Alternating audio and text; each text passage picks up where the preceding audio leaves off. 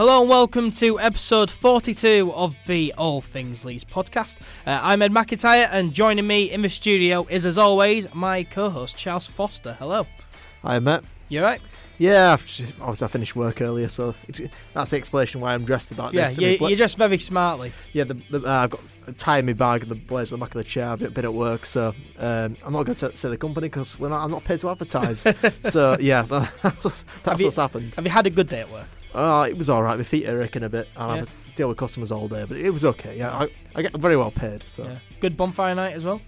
It was all right. My mum couldn't find any fireworks, so she tried to buy some last night, but she couldn't find any. So because no one was selling them, so I was a bit gutted about that. But I realised that everyone was lighting up where I was. Do you have a good one? Yeah, I was at the Farsley Celtic game, and we saw all the firework displays around us because, of course, it's not a massive ground. So, I saw fireworks going off. Farsley Celtic beating I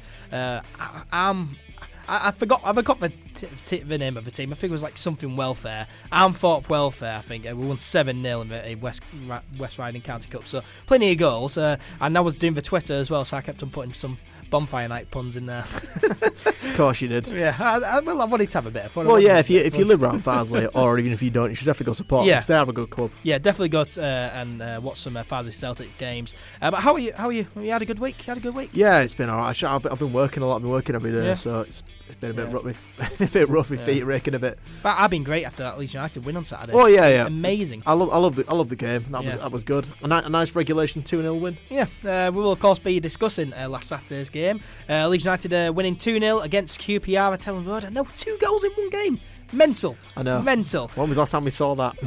Who knows? There's no Leeds United under 23s game to mention this week, unfortunately, as their game away at Nottingham Forest under 23s on Monday got postponed due to a waterlogged pitch. But the Leeds United ladies did play and won their game quite convincingly, so we'll look at that. We'll also discuss the news that has come out of Elland Road this past week, and there's been quite a lot of news coming out of Elland Road this past week. Of course, the big one being the news on Kiko Casillas. So there's plenty of things to talk about before we look ahead to Leeds United's next game that sees them take on Blackburn Rovers at Elland Road this Saturday. Another home game. 2 home games in a row. I'm buzzing. I do love a home game, Matt. Yeah, 2 home games in a row. When was the last time we had that? Who knows? Loads to discuss here on the All Things Leeds podcast.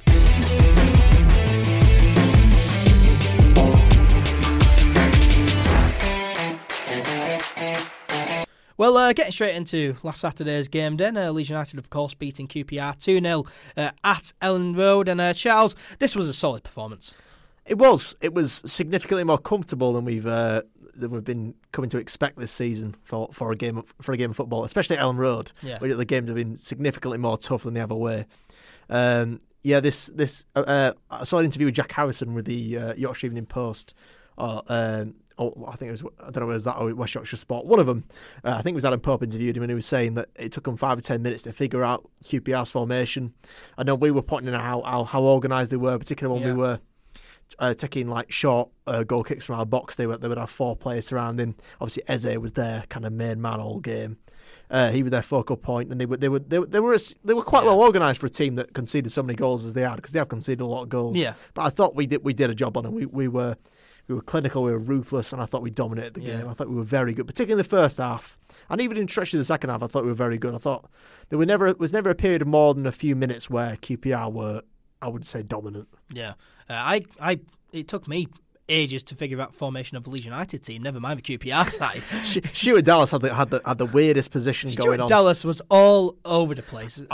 From the look of it, it looked like Bielsa said to Stuart Dallas, your job is to mark Eze. That is your job. Yeah. Wherever he goes, you follow him and you mark, and you basically get the ball off him. Yeah, I think Graham Smith, of course, at the Yorkshire Evening Post, he tweeted out during the game, Stuart Dallas playing the traditional left-right mid-centre defensive midfield role. he was all over the place, but it did the job. I think if in previous managers of the past, I think Jose Mourinho, when he was managing Manchester United, he was playing Chelsea.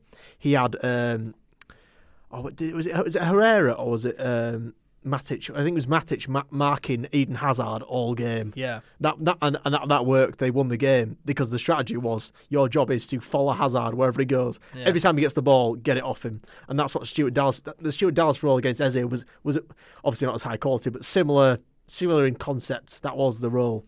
Eze is was very impressive for QPR. Yeah. Even though QPR were quite poor themselves, he's clearly a player that is performing below his potential. I mean, for a 21-year-old, he ran the show for QPR. Yeah, I mean, he is clearly greater things to move on to in his career. Yeah. He was very good for QPR. Yeah, he was and even Stuart Dallas and Calvin Phillips struggled to deal with him at times. But, you know, he didn't, and he had a very limited impact because of the efforts of them players, and obviously of the efforts of the rest of the team. Yeah. Were you nervous heading into Saturday's game? I mean, it was a fantastic atmosphere, but at the beginning it did feel quite tense and quite aggressive as well from Leeds United fans. I did feel a bit of nervousness around. Well, yeah, but we had a couple of draws, but you have to consider they were away draws against significantly good teams in the league. Preston, who were one place above us. Sheffield Wednesday were only a couple of places below us. Yeah. These were difficult places to go to. We went to both games, both grounds. We didn't lose. We didn't lose the game. That was the main effort of the game. We didn't lose. We performed. I would say defensively against Wednesday, we performed very well. Preston wasn't as good a performance, but we managed. The sign of a good team is not losing when you don't perform well. We didn't lose either game, and we got back home and we won our home games. You win your home games, you draw your away games all season. Then you go up. Yeah, that's essentially it. Yeah, because I mentioned this on my match review for the LS11 YouTube channel. I said, you know, going into the game, I did feel as though fans were quite nervous, especially in the ground and early on because of recent results. But I was looking at it thinking, well, we're going into this game 3 games unbeaten. We've picked up 2 draws away from home against 2 sides who are in the top 6. They're probably going to finish in the top 6. They're 2 very, very tough teams to go away. And then we won our home game. So, it was a great result. Yeah. It set us up for this next stretch of games, which are, I mean, even objectively, they are winnable. Yeah. Not even from a biased Leeds perspective. Oh, of course we're biased because we're Leeds fans. But looking at it, you think, well, we got after this, we've got Luton away, don't we? Yeah. And then we've got Middlesbrough at home, don't we? Yeah, Luton away, Reading away, Middlesbrough. Reading away, sorry, I missed that. Reading away. Huddersfield away. Even Reading away, like we won the 3-0 last season, and it could have been 6 last season. Yeah. Bamford missed a couple of chances.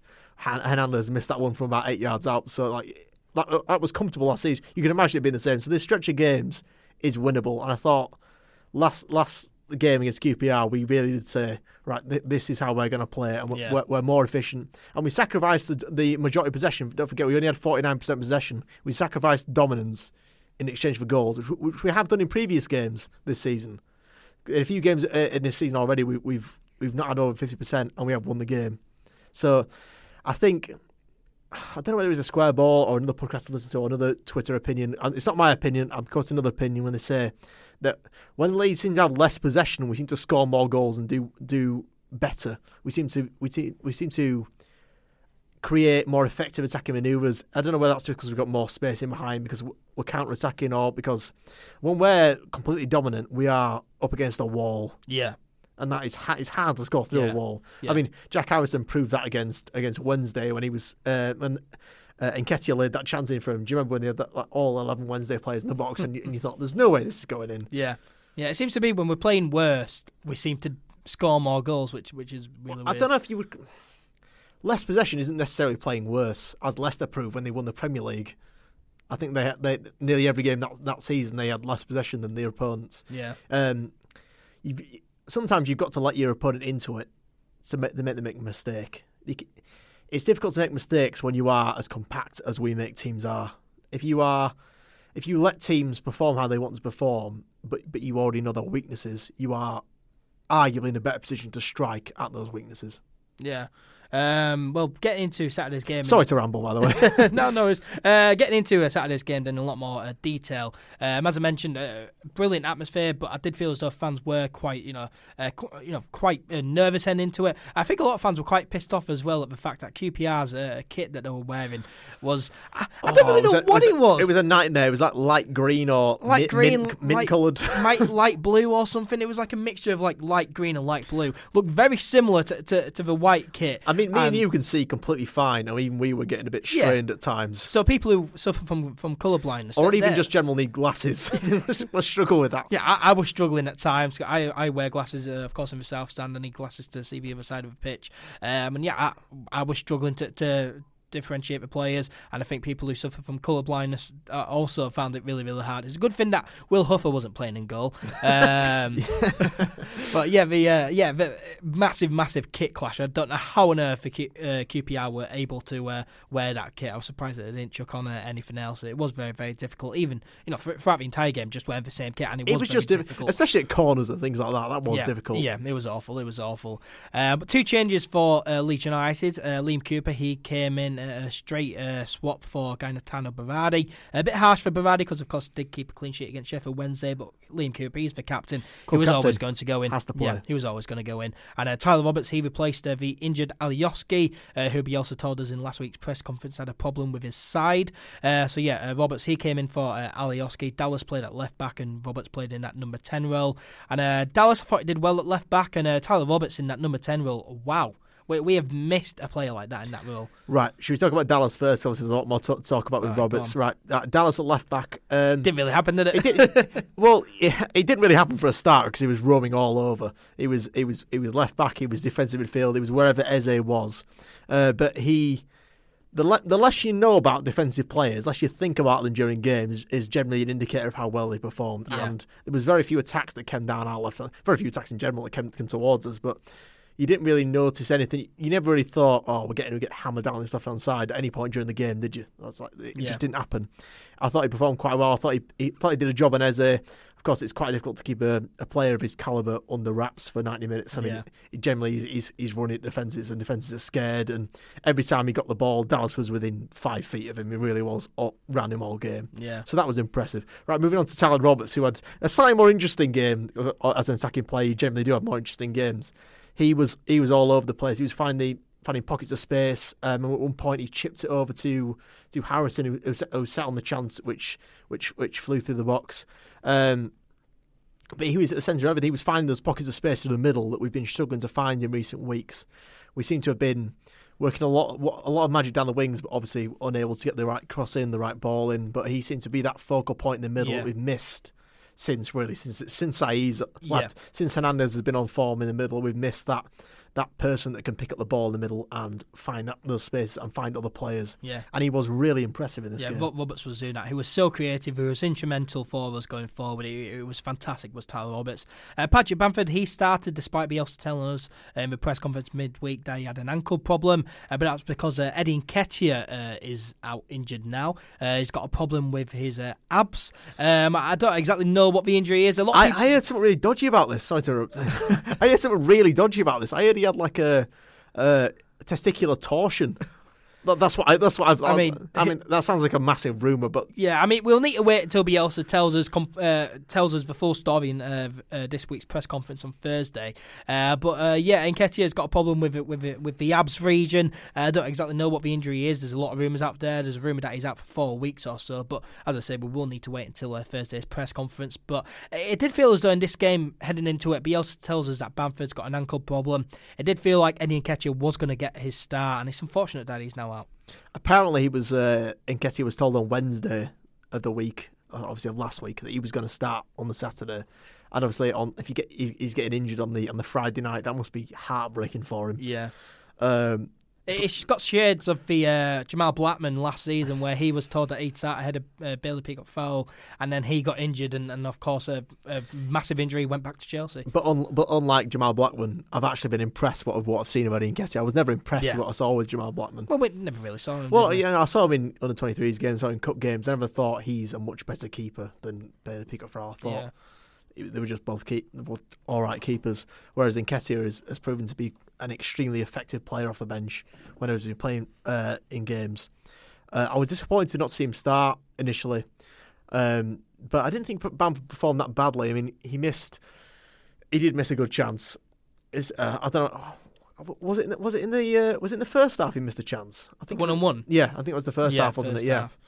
And he kind of Klich threaded the ball pretty much from defensive midfield because Klich was playing a bit deep. I thought Klich was more impressive at a deeper role in midfield. Yeah, I think that has to be noted. I thought he was, in recent weeks, he's been a bit kind of on and off in his form. I thought deeper midfield had been better, but he found Bamford with that ball, and Bamford probably should have hit it first time. Yeah, he really should have. On his left foot as well, the stronger left foot. He does go by the goalkeeper, but the defender does make a good tackle. Yeah, really good challenge. Yeah, really good. Which Bamford actually notes he sits up, as the QPR social media noted. He actually sits up and goes, "What a tackle!" Yeah, and I felt really unfortunate in the second half when he scored an offside goal.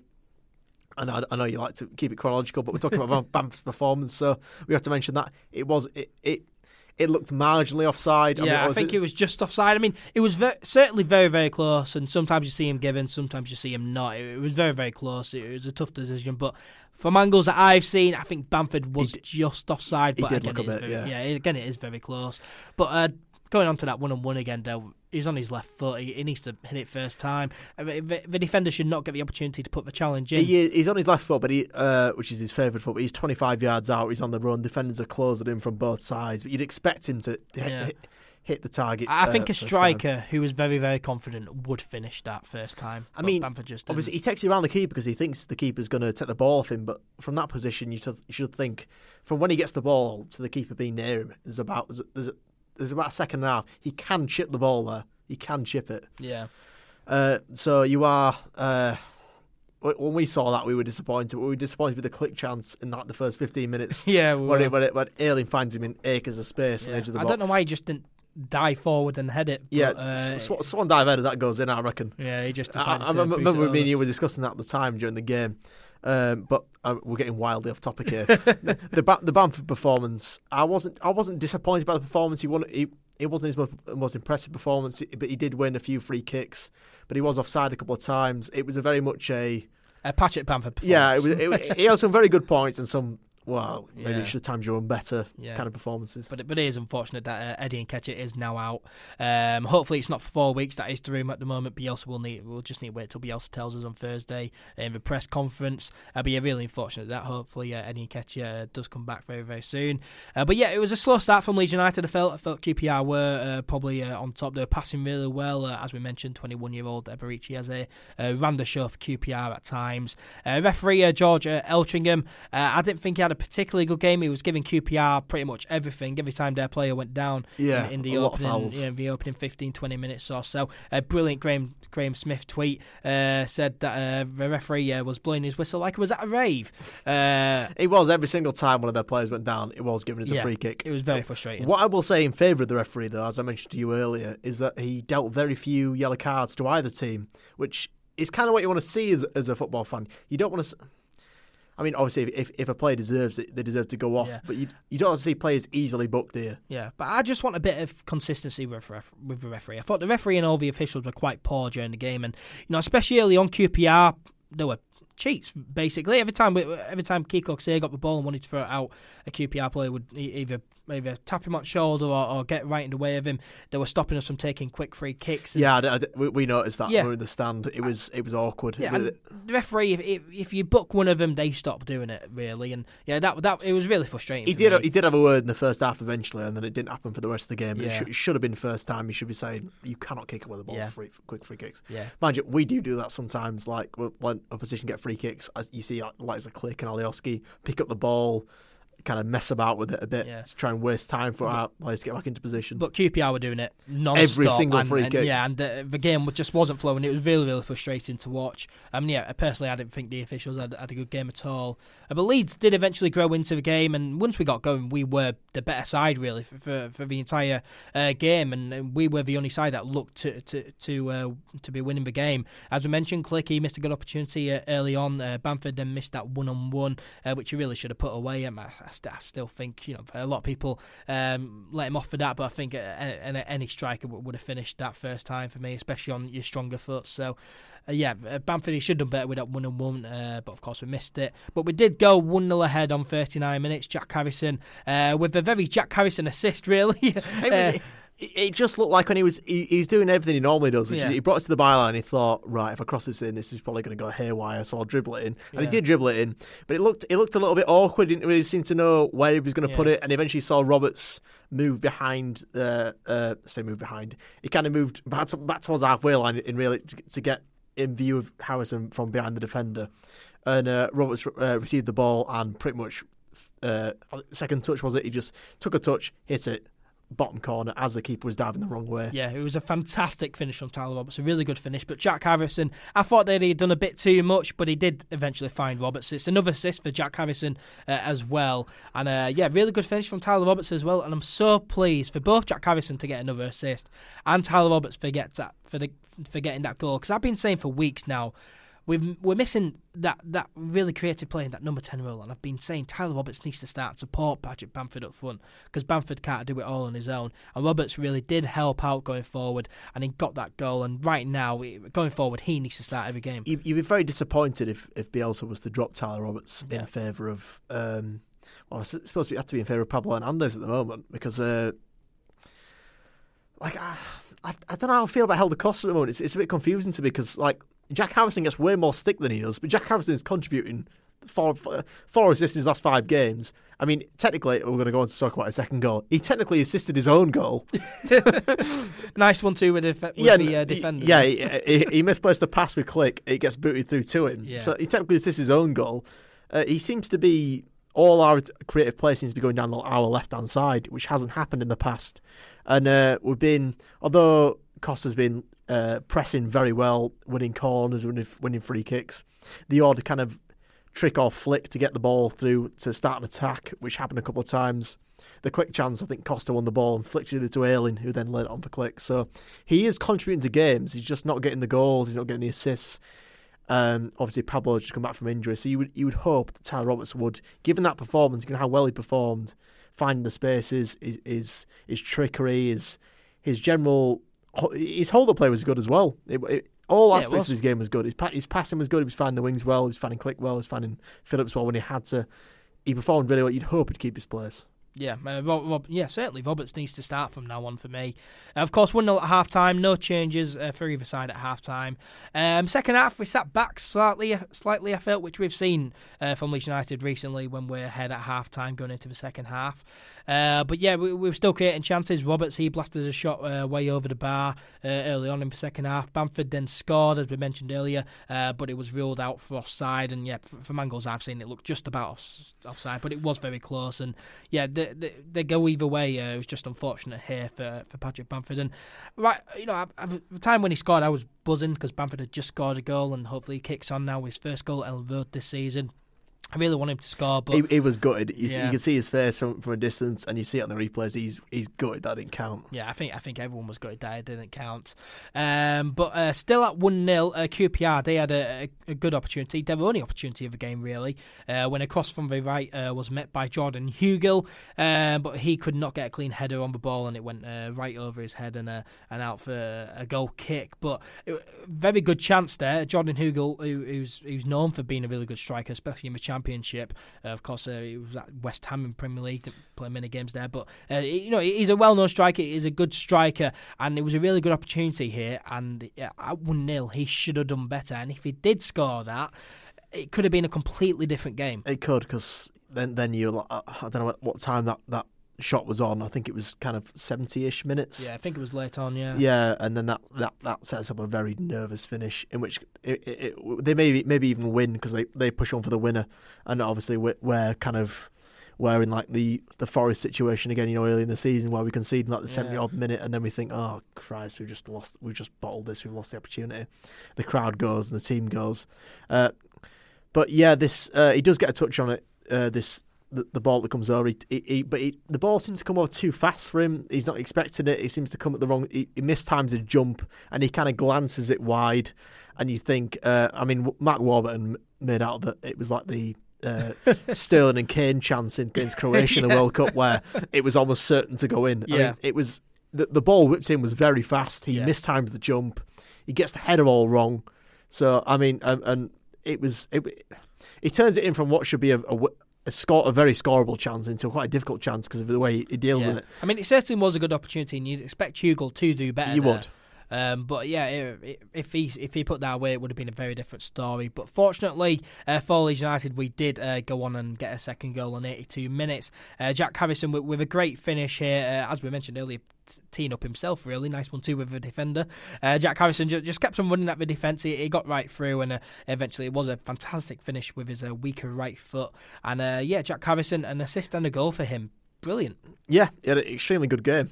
And I mean, usually gets quite. He doesn't get stick in the stands, but you can kind of you hear lots of groans when he messes up a dribble or when he messes up a cross. Yeah. But yeah, he performed really well. He got the goal. He got the assist. He was a constant threat down the left hand side, and he was appreciated by the fans at the end of the game.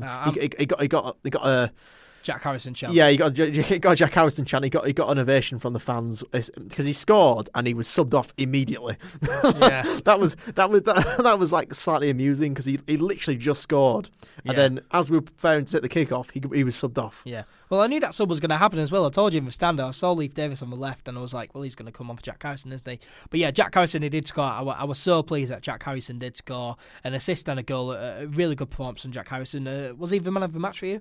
For me, yes. Yeah. He was most directly involved in all the attacks. He was just a threat. He was constant threat down their right hand side. He was weaving and he was finding Bamford a lot of the time. He was finding Klich. He was finding Roberts. He was finding everybody, and he really performed well. And I think Bielsa, having had his first season in the Championship, might have thought, right. And then obviously he decided to sub him before the goal went in, so he might have thought, right, we're 1-0 up here. Let's put Leif Davis on, a bit more defensive. Although Leif Davis, I mean, took the opportunity to be an absolute menace. Yeah, absolutely. But 2-0 and comfortable end to the game, really. And it was good that... It was relief, really, wasn't it? Because we've grinded out so many 1-0 victories recently. It was a relief to get a second goal. I remember turning to you in the stadium at 83 minutes after Harrison scored, and I said to you, that's the points. Yeah. Because you feel like our defence is so good. As soon as we go 2-0 up, that is the game. Yeah. Yeah, The challenge is going 2-0 up. The challenge is not maintaining it. Yeah, really do. As soon as Jack Harrison scored, as we said, it was subbed off for Leif Davis, the 19-year-old. And Davis, he was very, very impressive again for the first team. Very good, Davis. Very good, Davis. Yeah, of course. It came from I think it was Morecambe or Macclesfield. Morecambe. Leif Davis came from a few years ago, and of course he impressed when he came on. When he started against Aston Villa in that away game, they won 3-2 last season. Back in December, short notice. I think it was Douglas who fell ill, so Leif Davis came in, and he impressed there. And Leif Davis again impressed very, very well. And if we do have a problem at left back going forward, if Alioski and Douglas are out, I don't really want Dallas starting at left back. I think Dallas is better elsewhere, but he does do a job everywhere. But if we do have a problem at left back moving forward, and Alioski and Douglas are out for a long time, Leif Davis is a solid option there. Yeah, he was. Very impressive. I know, obviously, he had the freedom of the 2-0 cushion. By the time he came on, the game was effectively won, so he could perform with a bit more freedom. But he was... every time he got the ball forward in the last kind of 10 minutes, it was him finding the right pass down to Bamford, or... He would just sprint down the left-hand side. Winning tackles, or being... there was one point where he ran from, like, halfway through our half to kind of the edge of QPR's box by himself. Yeah. Because he had...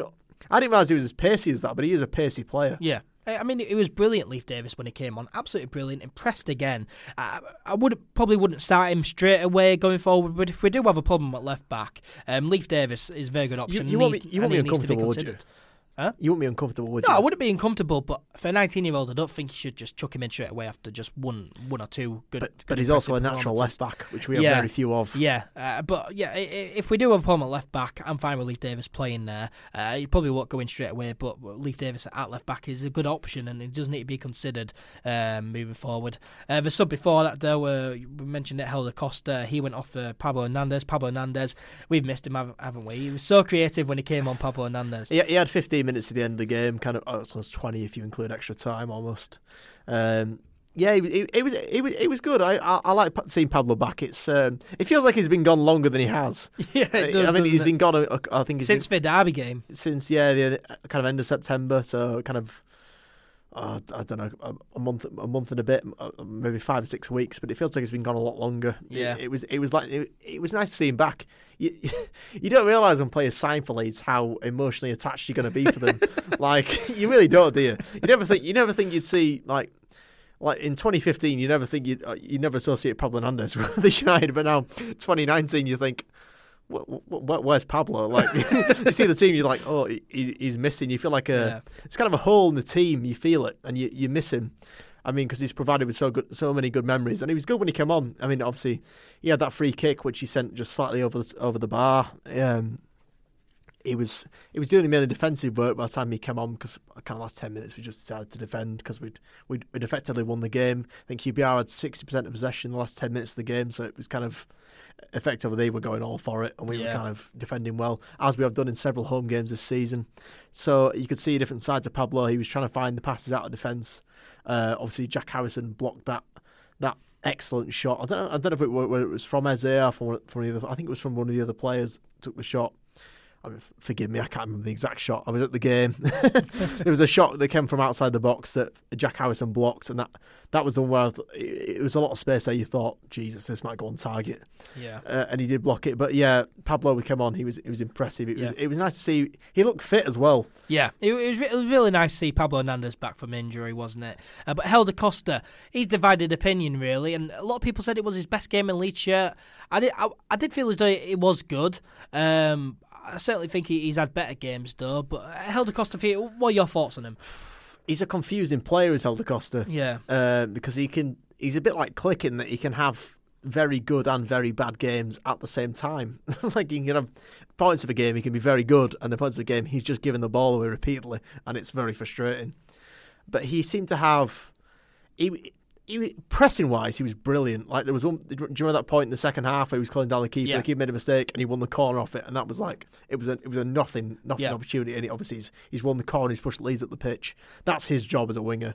But there was another point that where he was like, it was him and Bamford and two QPR defenders marking Bamford in the box, and he was out on the right, and he just ended up going out for a corner, which we then wasted. It just seemed like he could have done more with it. Yeah. He seems to waste certain opportunities, but he has these flicks where he flicks it through to Alien, or he flicks it through to Klich, or these sunburst of pace where you can see why he's a good footballer.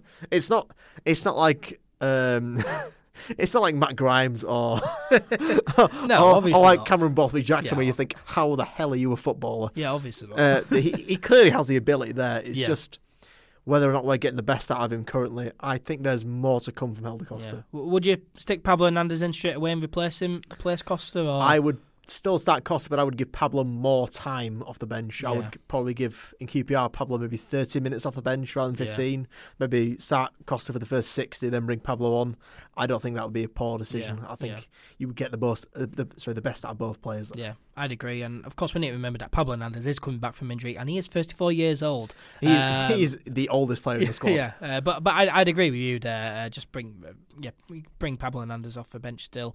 But yeah, we see it out 2-0. Nice, comfortable, relaxing finish to the game finally. We haven't had those for a while, but yeah, 2-0 win for Leeds United, and another clean sheet as well for the defence and goalkeeper Kiko Casillas. We will of course get into the Casillas news later on in the show, but Kiko Casillas right now, 9 clean sheets in all competitions, of course 17 games played in all competitions, 8 clean sheets in 15 league games. He's in great form, he's massively improved from last season, he's finally the Real Madrid goalkeeper I was expecting. I mean, he has been impressive, particularly the last few games, but I don't think you can put the clean sheet solely down to him. I think that's unfair. Oh, no, but the defenders, they've helped him out massively. By a huge margin, because like we've conceded 8 league goals this season. Yeah, but the fewest in all 4 divisions in English football. And some of them were just stupid. Like the Derby penalty was stupid. Yeah. The Forest goal where it appeared to come off, what's his name?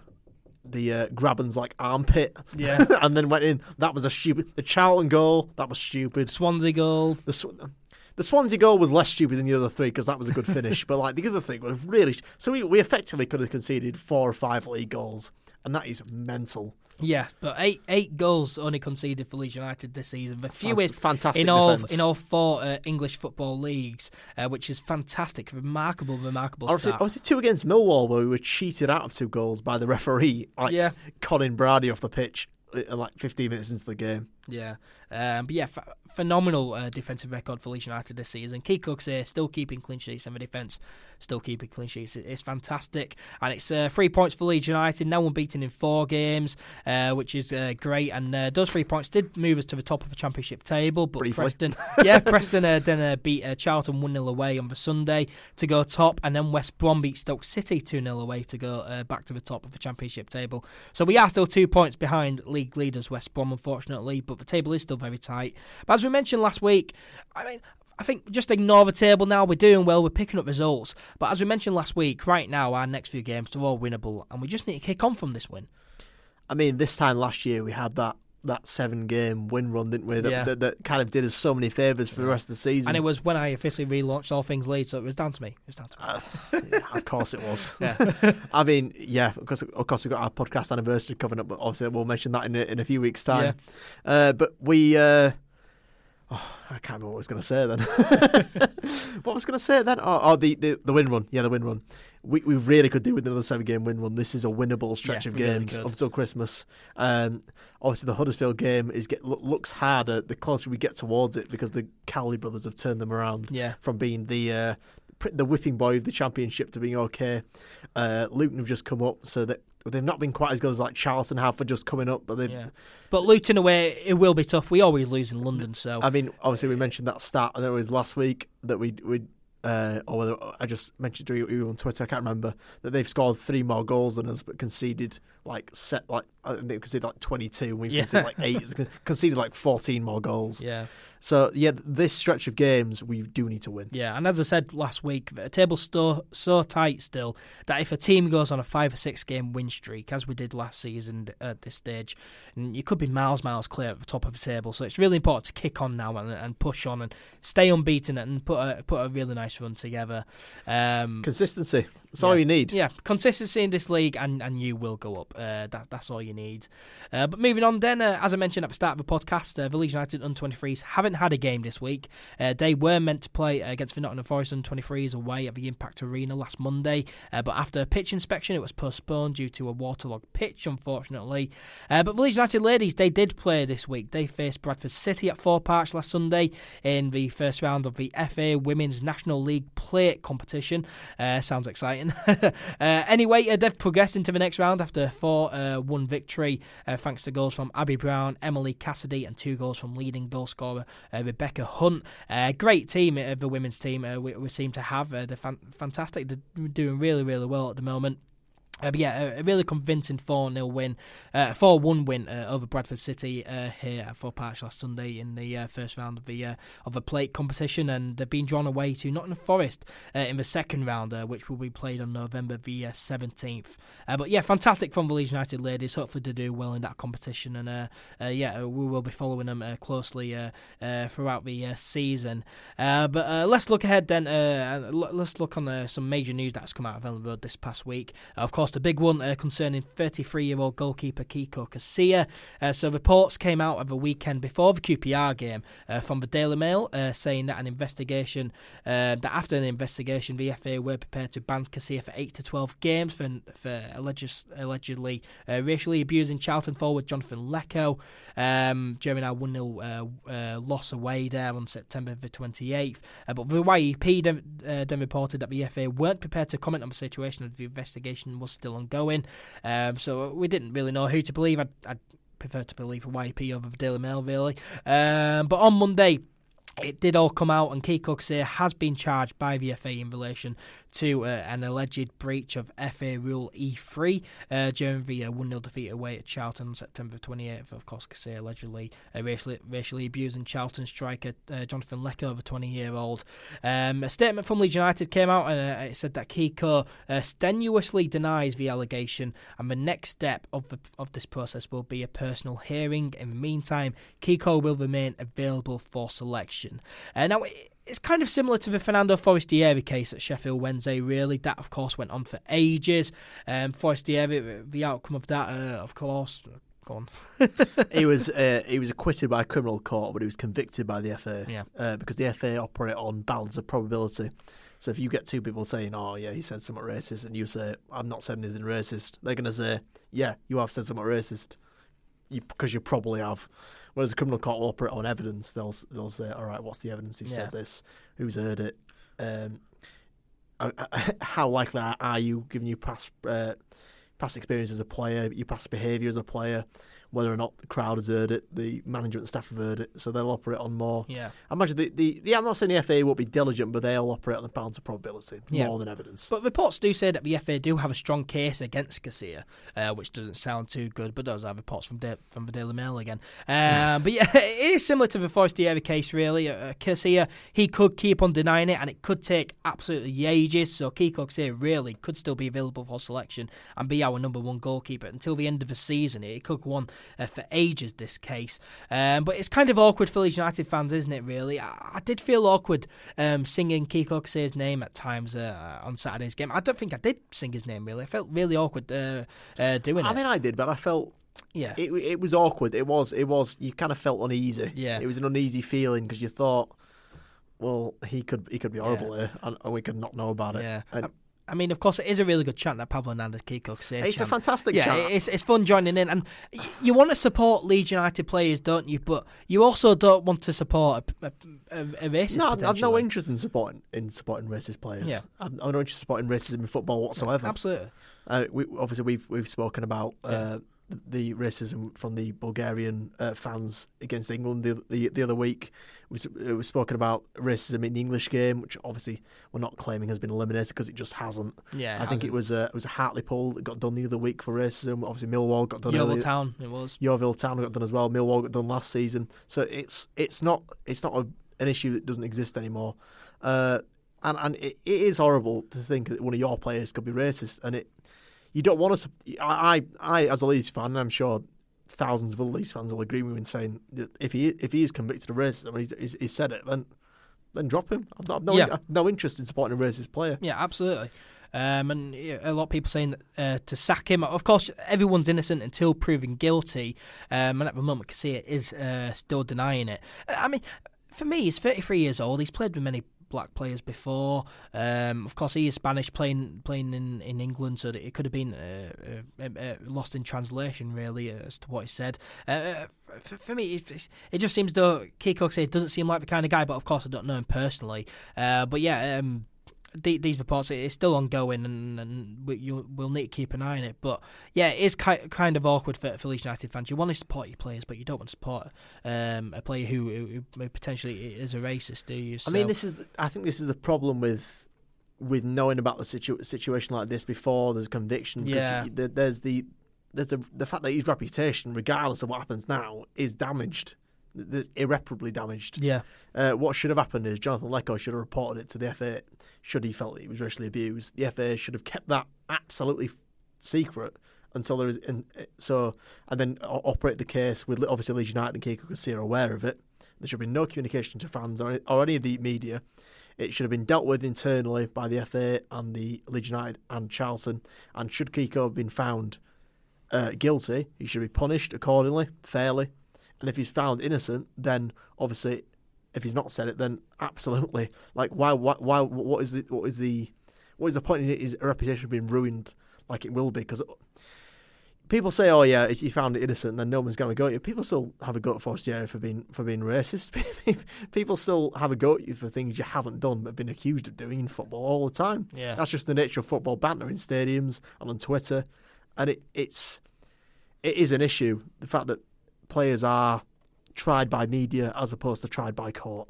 Yeah, absolutely. It's hard to disagree with you there. But yeah, it's an awkward situation. But that's it. That's the reports. Kiko says he has been charged by the FA, but he is denying it, and he can still play for Leeds United. So we'll need to wait and see. But at the moment, he probably will still be playing. He will still be starting. I mean, the statement says he's eligible for selection. I can't imagine. Bielsa has complete trust in his players. I imagine if Kiko says, I haven't said this, Bielsa will think, you've not said it. Yeah. I will start you. Are number one goalkeeper. Yeah, probably. So yeah, Kiko here probably will start for Leeds United still, and I'll still support Leeds United players. This case is going to rumble on for probably a long time. So we'll just need to keep an eye on it. In other news, then, Leeds United store in the White Rose Shopping Centre in Leeds opened last Sunday. Goalkeeper Elan Meslier, Gianni Alioski, and the Leeds Warrior Josh Warrington were there for a meet and greet. As expected, many Leeds fans turned up. Have you been yet? I haven't, no. I've not been to White Rose in a long time. I mean, is it the biggest shop or is the one next to Elland Road bigger? I'd say this is bigger because this is two floors. Yeah, the one at Elland Road is just one floor. It's one big floor, but it's just one floor. Yeah. I've not been out of the shop. It's very impressive. Obviously, I heard about it. It happens in the Leeds Twitter sphere. You do inevitably hear about these things. Twitter sphere. You do hear. I think it's a good thing. The more commercially available Leeds United are, the more fans it will have, the more commercial revenue, the more we have to spend on players, the better team we have, the bigger club we are. Yeah. I mean, those are linked things. So you can't really be annoyed or disagree with the fact we've opened a new shop. Yeah, absolutely not. I mean, it's great that we're opening many more shops around Leeds. It's great that we're growing our presence around the city. I was going to say, particularly around Leeds, opening these shops around different areas of Leeds is excellent because you spread the kind of... Yeah, well, I mean, I'm trying to find a better word than condition of supporting Leeds United because it is a condition at times, sometimes positive, sometimes negative, but it's always there with you. And if you can if you can gain new fans of the club through these shops, through spreading merchandise, through because people walking through White Rose will see this shop and if your parents aren't really football fans, but you see this and you think, I actually like football. This could be my club. This is my city. And then in 20 years, you'll end up like me and him. Weathered. Yeah. Doing a podcast. Yeah. But yeah, I must say it's a very, very impressive shop. Really nice store. 2 floors. There's a big TV screen as well, which plays quite a lot of older moments in Leeds United history. But yeah, it's a very, very impressive shop. Head on down there if you live near White Rose, of course. If you live miles away from White Rose, then don't bother. Go to your nearest shop that you can. Yeah, go to the one in Trinity. Yeah. Go to the one at Elland Road, wherever you live. Yeah, Merion Centre as well. Merion Centre as well. I forgot about that one. So, yeah, that's a really small one. They're all over the city centre, so yeah, go on where you are. Place. But yeah, really impressive shop, and it's great that we have opening more shops around Leeds. It's great that we're growing our presence around the city, and as you say, Charles, it could attract people into supporting Leeds United, unfortunately for them. I don't know. I mean, I wouldn't want to support any of the club. This club, you never get bigger bounces in emotion than you do supporting this club. I certainly, in my personal life, I've never had such big bounces in emotion as supporting Leeds. Yeah, absolutely not. But yeah, fantastic store. So yeah, heading down there if you live near there and go do some shopping. I spent, I think. It was going to be £36, but with my season ticket I got a 10% off, so it was around £32 I spent. I got Leeds United scarf, Leeds United hat. What else did I get? I've still got my scarf for my first away game, Preston away, 2017. I must admit I wasn't happy because I bought a picture of Calvin Phillips, which for the players to sign. I need one for my frames that are behind that run my wall behind my desk, and that people see in my videos on YouTube. But as the person, as the cashier was putting everything into the bag, she just didn't take care. So there's a massive crease in the Calvin Phillips photo, which I'm really, really annoyed about. It was only £2, but I'm really, really annoyed about it. But I'm not salty at all. But yeah, I'm sure you can get another picture, mate. Yeah. But yeah, it's still a fantastic store. So yeah, head on down. It's very, very impressive. Also, other news. It's going to be a very, very busy day on Thursday night, especially as mentioned on the podcast last week. The Leeds United first team will be at the Leeds Christmas light switch on at the event outside the Leeds Art Gallery on Thursday night, the 7th of November. But not all the first team players may be there, as Liam Cooper, Ben White and Mateusz Klich will be doing a Q&A in the Norman Hunter Suite at Elland Road at 6:30pm on Thursdays. Kids tickets are £10, adult tickets are £12. It's quite expensive, to be honest. Are you going? Personally, no, because I'm busy. I'm working on Thursday, so I can't go. Yeah. It does sound a bit expensive, to be fair. Normally you'd think like 10 for adults, 5 for kids, that kind of thing. That seems like a fair price for a Q&A. Yeah. But, you know, I mean, Reg Rezan is the man that sold those £100 programmes. Yeah. And how many did he have? Did he have like... 100 of them. Yeah, 100 of them. So, yeah, he made 10 grand in an afternoon. I mean, the man's a commercial genius doing stuff like that. I mean, frankly. Yeah. But... yeah, obviously you want to hear the opinions of the players at this point in the season. Yeah. I think, well, we're a quarter way through the season right now, just over a quarter way through. So you want to hear their opinions on, obviously, the injury fad, the performances, where the team needs to improve, where the team has been excellent. Because the team has been excellent in large parts, particularly defensively, I'm sure. particularly Liam Cooper, want to be talking about how want to big himself. I don't want to say big himself up because he won't want to do that, but he'll want to talk about how pleased he's been with the performances. And it'll be interesting to hear about the partnership between Ben White and Liam Cooper and how that's all come about. But yeah, it's going to be fascinating hearing from Liam Cooper, Ben White, and Mateusz Klich on Thursday night. Tickets are still available. I'm not going, but I will be keeping a close eye on what the players are saying. But yeah, take your pick. Either go to the Leeds Christmas light switch on and see some of the first team players there, or go to the Q&A and hear from Liam Cooper, Ben White and Mateusz Klich. But yeah, very busy night on Thursday night. And finally, before we look ahead to Saturday's game, Leeds-born female boxer Nicola Adams has announced her retirement from the sport, so the best of luck to her in whatever she plans on doing next. After a very successful career in boxing, it has to be said, so yeah, good luck to Nicola Adams in her retirement, a fantastic female boxer. But yeah, Saturday's game then. Moving on to Saturday's game, of course, the second home game at Navarre for Leeds United, and we take on Blackburn Rovers. It's a 3pm kickoff, which is very, very nice. I hate early kickoffs and late. Second in a row at home, 3pm kickoffs. Yeah, it's lovely. It's lovely, isn't it? It's really, really nice. I mean, I don't mind the later ones, like Friday 5:30s. I actually love Friday 5:30 kickoffs. Well, Friday 7:45. Yeah, well, obviously, you know, Friday late kickoffs. What I mean? Yeah. I don't know. I've said 5:30. Late kickoffs on Fridays are usually brilliant, but you know. The Saturday games, which are at midday, everyone's always sober. Everyone's always either sober or hungover. Or very tired. Yeah, or just tired, or it's too bright. Yeah. Yeah. Everyone turns up kind of a bit glum, and they're just, let's get this over. Let's just get the 3 points and go home. I miss my fish and chips for this. That's a general attitude amongst the Leeds fans in the stand. Whereas at 3 o'clock, that's standard kickoff time. Everyone knows that is your day. You get to wake up a bit later. You get to wake up at kind of like 9, 10 o'clock. You get to have your breakfast, have your lunch, get around to the game. In enough time, and then you can enjoy your evening. Yeah, and you can have a couple of pints before, and if we win, or even if we lose heavily, you can have a few pints afterwards. Whiskies if we lose. We've had a few whiskies before after bad defeats. Yeah, but yeah, so the 3 o'clock kickoffs are nice.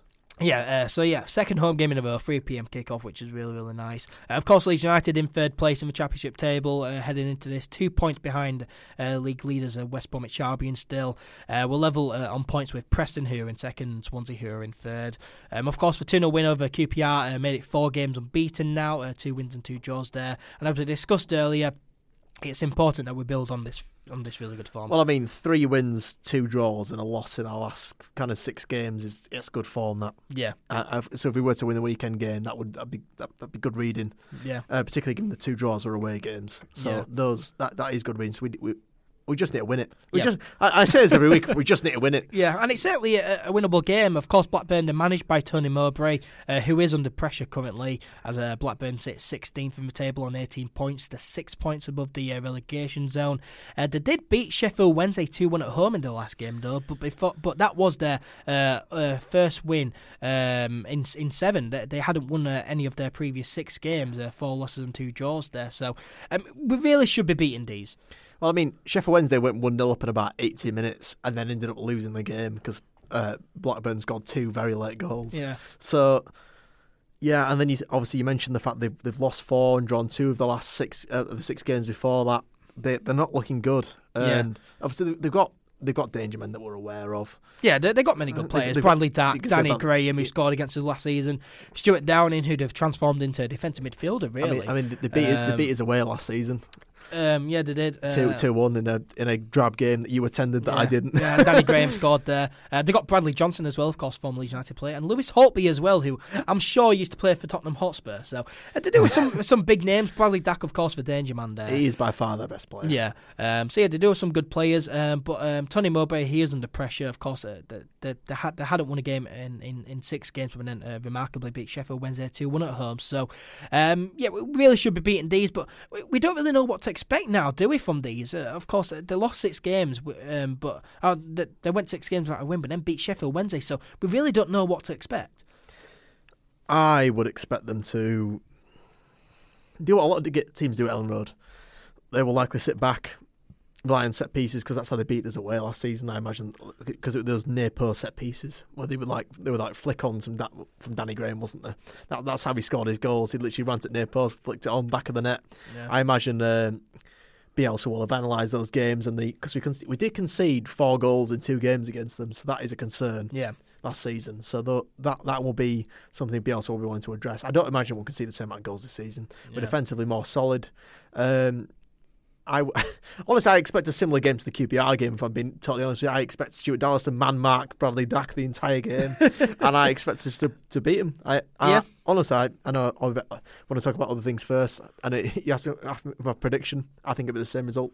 Yeah, fair enough. Are we facing Blackburn at a good time, do you think? We never seem to face a team at a good time as Leeds United. It's always, obviously, their kind of Yorkshire-Lancashire derby there. Obviously, the Red Rose and the badge, we are the quintessential White Rose club. So there's, although it's not like a literal club derby, there's the Yorkshire Lancashire derby. They're just a bit inconsistent at Blackburn. Now and again, they do bring out excellent performances, and they can break with pace. And they've got, Dak is an excellent player. I'm not sure why he's been picked up by now. He's a top six Championship player. But I do expect us to beat them. I mean, I said similar things about Eze and QPR. Eze is by far their best player. And he's Premier League quality. He's not even top six Championship, but he's Premier League quality. So I think if we can do a similar job again, obviously I know Blackburn will analyse how QPR played and try to fix their faults, but I expect us to beat them. I'm sure you expect us to beat them as well. Yeah. I mean, of course, we have a really good record against Blackburn Rovers as well. We won 5 of our previous 6 meetings with them. Of course, the other meeting was that loss last season, that 2-1 loss away there, as you mentioned, Charles. So this Blackburn side do know how to get a result against Leeds United, don't they? But, of course, there was that memorable game last December at home, that 3-2 victory, Kemaru scoring 2 very late goals. Both in added time, so fantastic, memorable game. We do have a very good record, 5 wins of our last 6 meetings. Hopefully we can keep that really good record going. Line up for you, unchanged. I don't know, because I would probably stick. I don't really want to take Dallas out. I don't know. I quite fancy a Leif Davis start. I don't know what it is. But would you put Dallas at right back then and drop Ayling? But Ayling had a really good game in the weekend, so it'll be unchanged. It will be unchanged. Yeah, unless there's any. Yeah, any injuries, go on unchanged. I thought we performed really well. I think it performed badly. I would do what I said earlier. I would Helder Costa for 60 minutes, and I'd bring Pablo on the right wing. That's what I'd do. Obviously, Roberts in front of Klich, I think, was a better move than we have been in previous weeks. Obviously, Nketiah can't start, so it'll be Bamford again. I don't see any other changes I'd make in the squad. I don't know if you see any changes. Yeah. I mean, unless there's any other injuries, I can't really see any changes. Bielsa probably keep unchanged, of course, unless there is injuries. I can see an unchanged lineup. I wouldn't be too bothered if it's an unchanged lineup. I'd be content. Yeah, I'd be content if it's an unchanged lineup. Score prediction for you then? 2-0 Leeds. 2-0 Leeds. I'm going to go 2-0 Leeds United as well. Both going 2-0 wins to Leeds United. Hopefully we can get the win, get the 3 points, and build on that QPR win. And just build a good run of form together. Let's just do it this time. Let's just win a bunch of games in a row and not screw it up. Yeah. and of course, we're going into an international break as well, so it's really important that we get a win before the international break. Yeah. Yeah, of course, the international break next week. There will still be a podcast next week. There's been plenty of Leeds United players who have been announced to be going on international duty, so we'll round all those up in next week's podcast. But that does bring us to the end of this episode, episode 42 of the All Things Leeds podcast. Thank you very much, as always, to Charles for joining me in the studio. Thanks for having me on, Matt. And thank you very much to everyone who has listened or watched. We really do appreciate it. If you enjoyed, then why not subscribe or follow the podcast? Give us a 5-star rating on Apple Podcasts if you're listening on there. Share the podcast around as well, and make sure to follow All Things Leeds on social media. We're on Facebook, Twitter and Instagram. Search up All Things Leeds 1 on Twitter and Instagram. Search up All Things Leeds 1 on Facebook. Subscribe to the YouTube channel as well if you have not already. Follow me and Charles on social media as well. I'll leave them linked in the video description. And me and Charles, we will be back next week. It's an international break, but we will round up all the players who are on international duty. We'll, of course, look back at the Blackburn game, which is hopefully a win.